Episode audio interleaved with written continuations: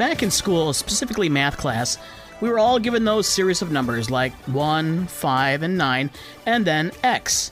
The point of that was to try to determine the pattern of the changes in the numbers to try to see what x was. By the way, it's 13. So, so far, we've been able to figure out the pattern of the Detroit Tigers season as well. When playing the AL East, it's a loss. But when playing against any other team, the first two games are wins, and then there's the X. Some have been wins, and other times it's been a loss, like it was on Sunday. Detroit won the first two games of the series with St. Louis on Friday and Saturday, but the Cardinals' Paul Goldschmidt had three home runs to lead the Redbirds over the Tigers 12 6 on Sunday.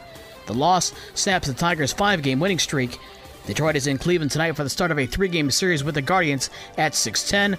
It's a 545 pregame show on News Talk Sports 94.9 WSJM. The White Sox took two of their three game series in Cincinnati, and it helps when you score 11 runs in the second inning in a 17 4 win of the Reds.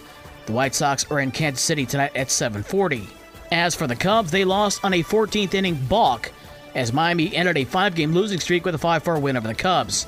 Chicago is at home tonight to face St. Louis at 740. NHL playoffs, New Jersey beat Carolina 8 4 in game number 3. Carolina still leads the series 2 games to 1. The Florida Panthers take a 3 0 series lead on Toronto with a 3 2 overtime win over the Maple Leafs. And Seattle takes a 2 1 series lead on Dallas with a 7 2 win in game number 2. And NHL teams, especially non playoff teams like Chicago and Detroit, will closely be watching tonight's NHL draft lottery. The expected top pick is Connor Bedard. Anaheim has the best odds to land the soon to be superstar. NBA playoffs, Philadelphia beat Boston 116 115 in overtime to tie that series at 2 2. And Phoenix beat Denver 129 124. That series is also tied at two games apiece.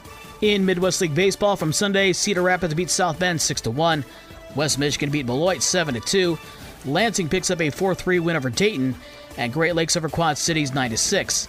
There are no games tonight. High school sports coming up tonight in girls soccer. St. Joe visiting Lakeshore. Start time is at 6.30. Our Lady of the Lake is at Saugatuck. Is at Edwardsburg. Vicksburg travels to Niles. Otsego is at Sturgis.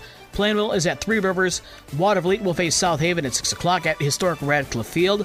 Holland Black River is at Coloma. Fenville travels to Bridgman. Berrien Springs is at Covert.